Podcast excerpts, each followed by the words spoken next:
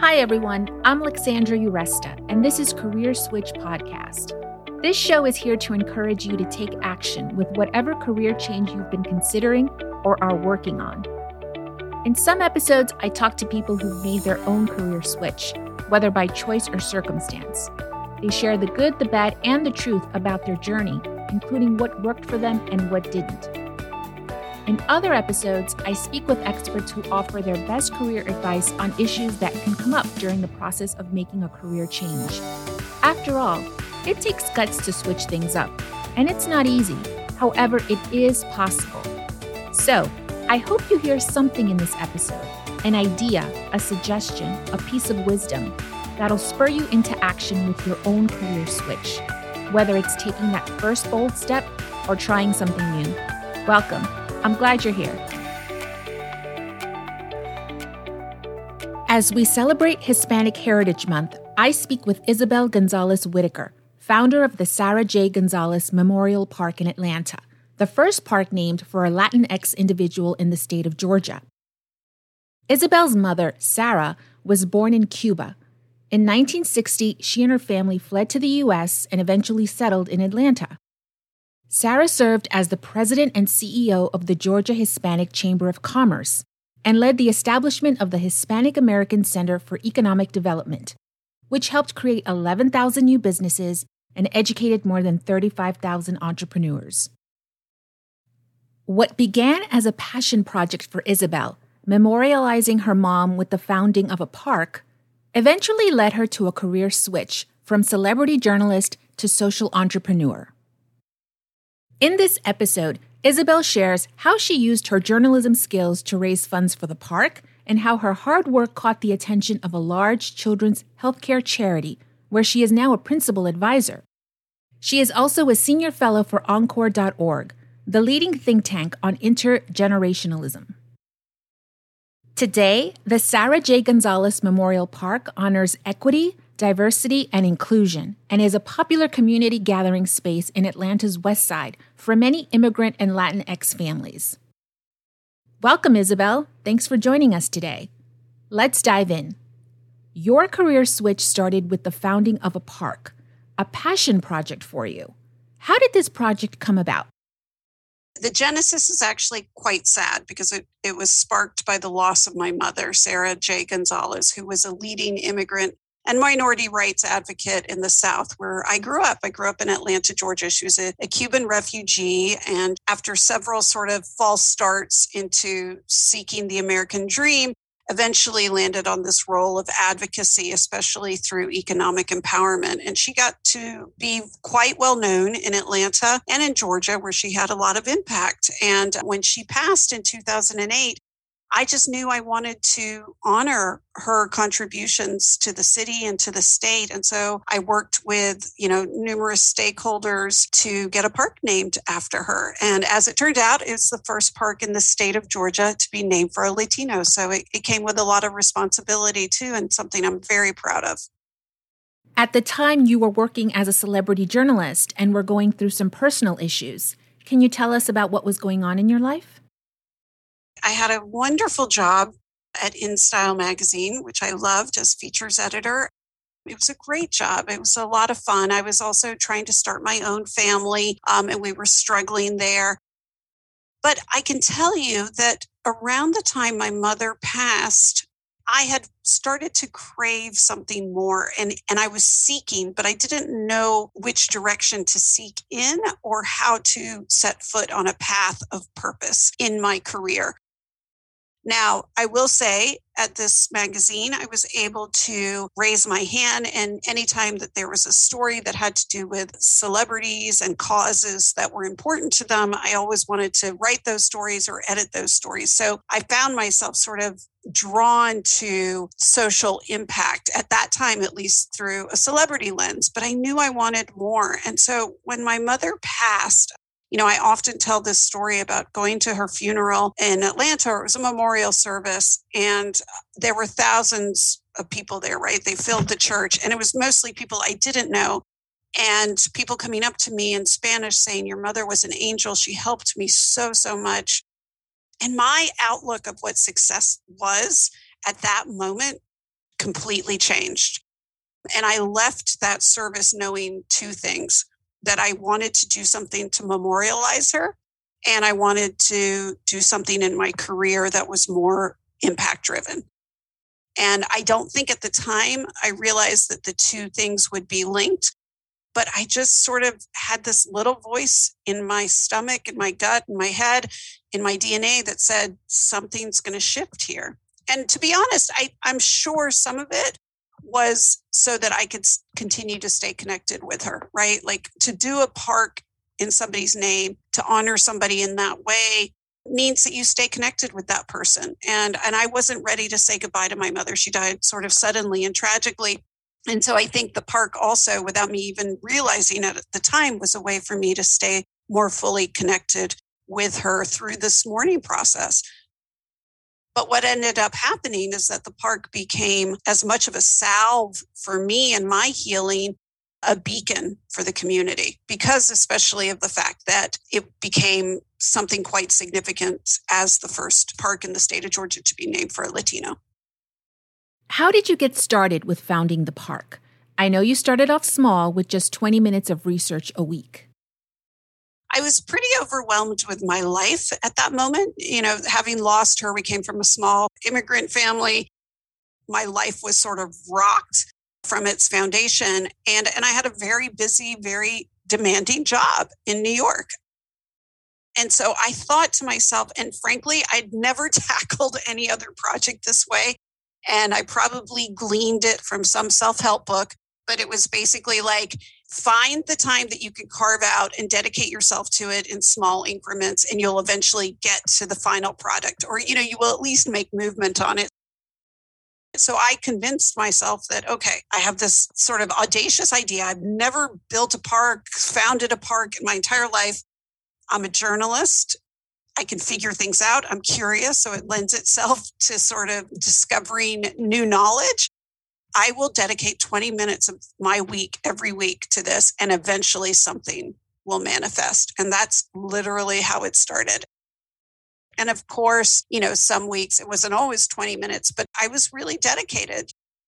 And sometimes emotionally, that's all I could do.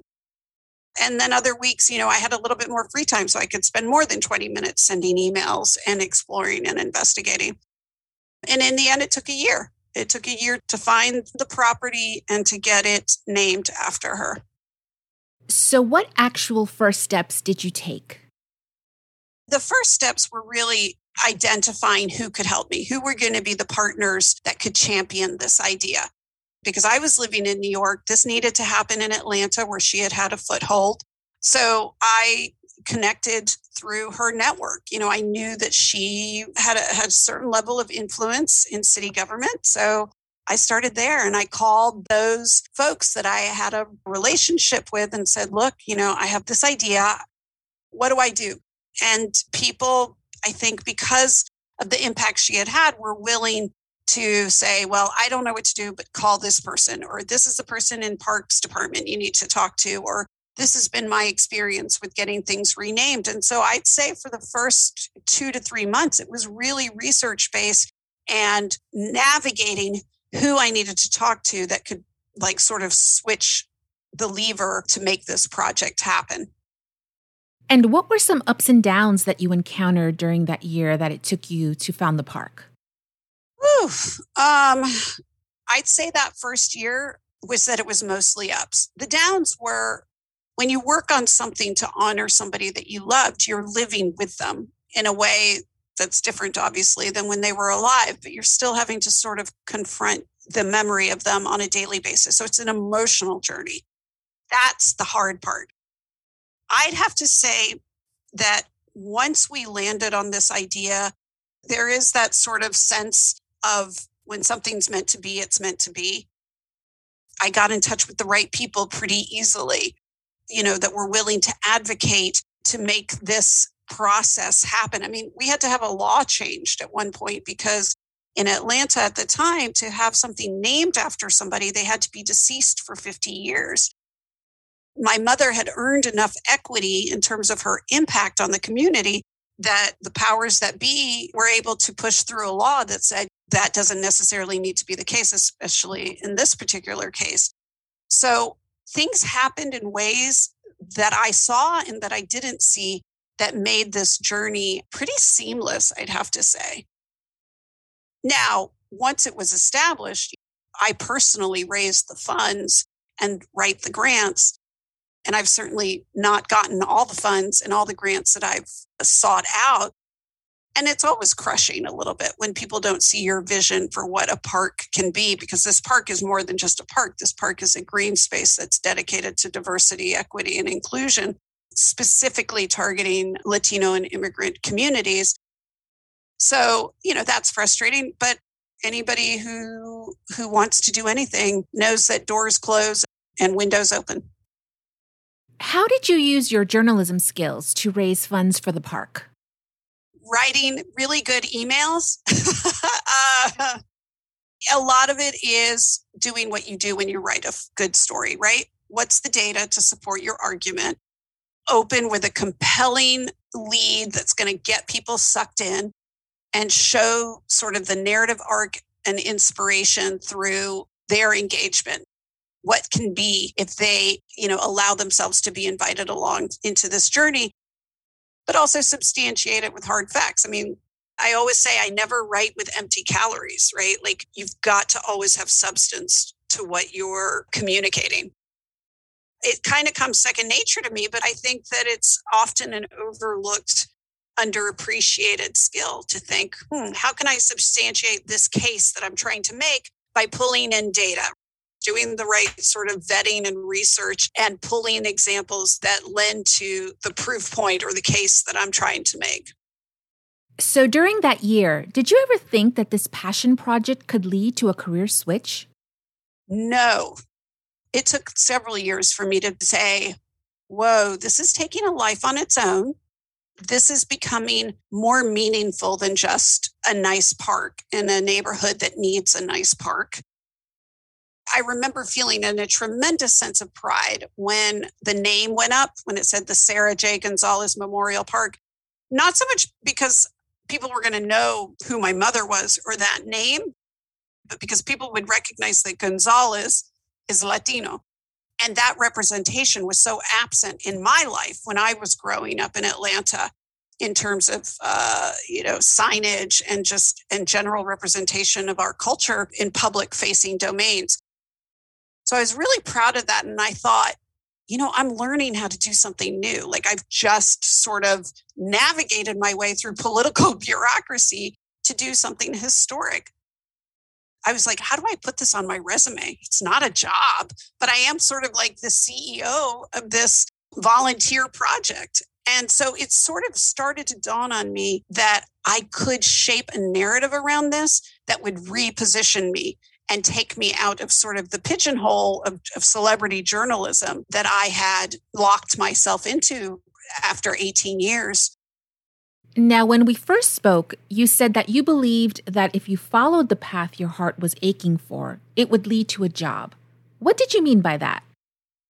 Yeah, I mean, I believe in congruency. And I believe that when your heart wants something, that it's important to f- seek out the opportunities that fulfill it. I don't think I realized at any point, like, oh, one day I'm going to get paid to do something that will call on the skills that I developed in the creation of this park. But I knew it was defining me as somebody that could create something driven by purpose and impact. I was becoming a social entrepreneur. And so that felt right to me in a way that previous jobs had felt great in terms of what I was achieving and the output, but wasn't necessarily congruent with my heart in terms of wanting to give back to my community. So, how did all your hard work founding the park eventually lead to your career switch? I started applying for fellowships and I started applying to be part of cohorts the first one that I did that rocked my world was the 92nd Y in New York, had a, a, Women in Power fellowship that I had heard of. And I thought, well, I don't know what that is. I've never been part of a cohort or a fellowship, but let me see what this is. And I applied and I got it. And it was a sort of one year training ground around leadership and women to try to help women continue to maintain and sustain in positions of that they were ascending to in power. So how do you create networks and tools to sustain yourself in very competitive environments? So that's sort of, I got the bug, right? Like, oh my gosh, it's so amazing. I'm meeting like incredible women, different fields, um, different sectors. And the park started to give me impetus to reach out beyond my core group of connections. And so there was a program called the Presidential Leadership Scholars, which is an incredible program that is funded by the, the Clinton Presidential Library, the both Bush libraries, the Johnson Library. It's bipartisan. They sort of scout 60 rising social impact leaders annually to help them cultivate their ideas and impact through the lens of presidential learnings and access. It's really an incredible privilege um, to be part of, and I applied for it. And I didn't use my career. I used the park as my sort of proof point that I was ready to explore a new chapter where impact and social impact in my community would be sort of my driving core. And that program was another sort of stone on the path of what I was building toward. That network um, helped me elevate the park to even higher heights, such that when we moved from New York to where we are now to Memphis, I was sort of approached by a very large nonprofit that is here. It's a children's health care charity to help them with their purpose, to help them with impact in the community, and ultimately to advise them on communications and executive communications strategy. If you would have told me three or four years ago when I was the deputy editor of Billboard magazine and my life was celebrity covers and music trends that you know one day i would be advising the executive suite for you know a very large important healthcare charity on how best to channel their purpose and tell that story in the media. I would have been like, how do I get from point A to point Z? And yet, the park, the fellowships, the diversified network, the belief in myself to figure out ways to have impact. And then, of course, this foundation of media and foundation of journalism. We know how to tell stories. So, the impact that I've been able to have has been amplified, I'd say, and optimized by the fact that I know how to share those stories with multiple audiences. And that's proven to be marketable. You've been able to combine your journalism skills with your social entrepreneurship. And that's the career switch. And, and for me, it's congruent with who I am because I, I love journalism. you know, I never didn't not love journalism. I always want to be embedded in that world. I just wanted to be embedded in that world with more purpose and more impact. And now I'm sort of at that ideal intersection. How did you actually connect with the large healthcare nonprofit when you moved to Memphis? The year that we moved here, I was working really hard on the park. Obviously, I'm not getting paid for that. And so I maintained a freelance career as a journalist. And this particular institution, you know, I thought, hmm, they probably need writers, right? Like they're telling amazing stories. I see it all the time in media outlets. And I got connected to some people there and they got to know me and they sort of learned, huh, you've got this interesting intersection of journalism and communication skills and being able to write and tell a story while also having a tremendous appreciation for purpose and stories with heart and impact. And I think they knew that they would benefit from my unique skill set. And it was sort of a match made in heaven. Okay, now tell us about the park, the Sarah J. Gonzalez Memorial Park, and where it's located in Atlanta.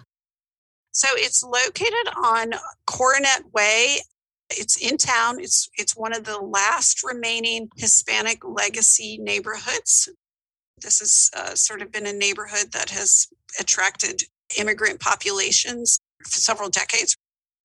My parents actually had a small Cuban sandwich shop right across the street from the park. And so when I say that things fall into place When I approached the city about wanting to rename a park, there were only two parks available in the entire city for renaming.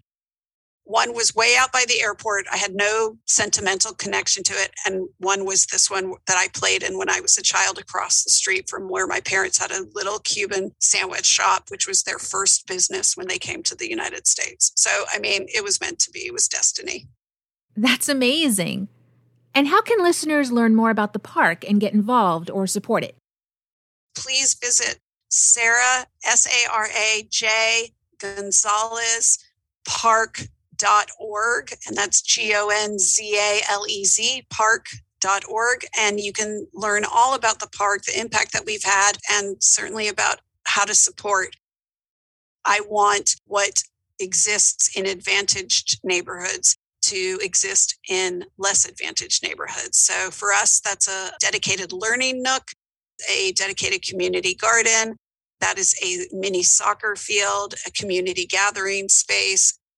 I want to make sure that this park maintains its relevancy and impact as a beautiful jewel in an urban setting that when I was growing up in that neighborhood, we didn't have. As we wrap up, what advice do you have for our listeners who are working on their career switch? Don't underestimate where your passion project can take you. The park was my passion project, but I had no idea that it would eventually open doors for me, but I just knew to follow it. I'd also say I had tremendous success with programs, uh, you know, that established me with new networks just seeing what's available. There are a lot of those types of programs and opportunities just to broaden your network. Thank you so much, Isabel, and continued success with the park.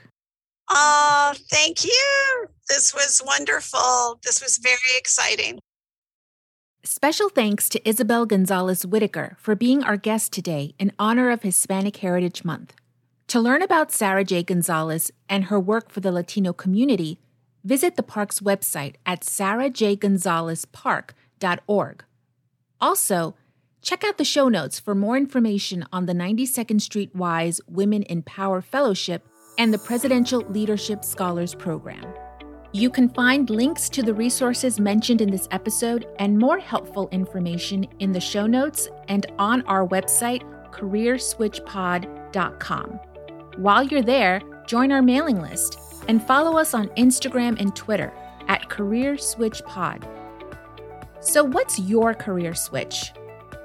Are you excited to take action after listening to this episode? Tell us at careerswitchpod.com. We'd love to know, along with any feedback you have about the show. We're a new podcast, so please rate, review, and share with your friends and colleagues. It'll help get the show out there. Thanks for listening today. Till next time.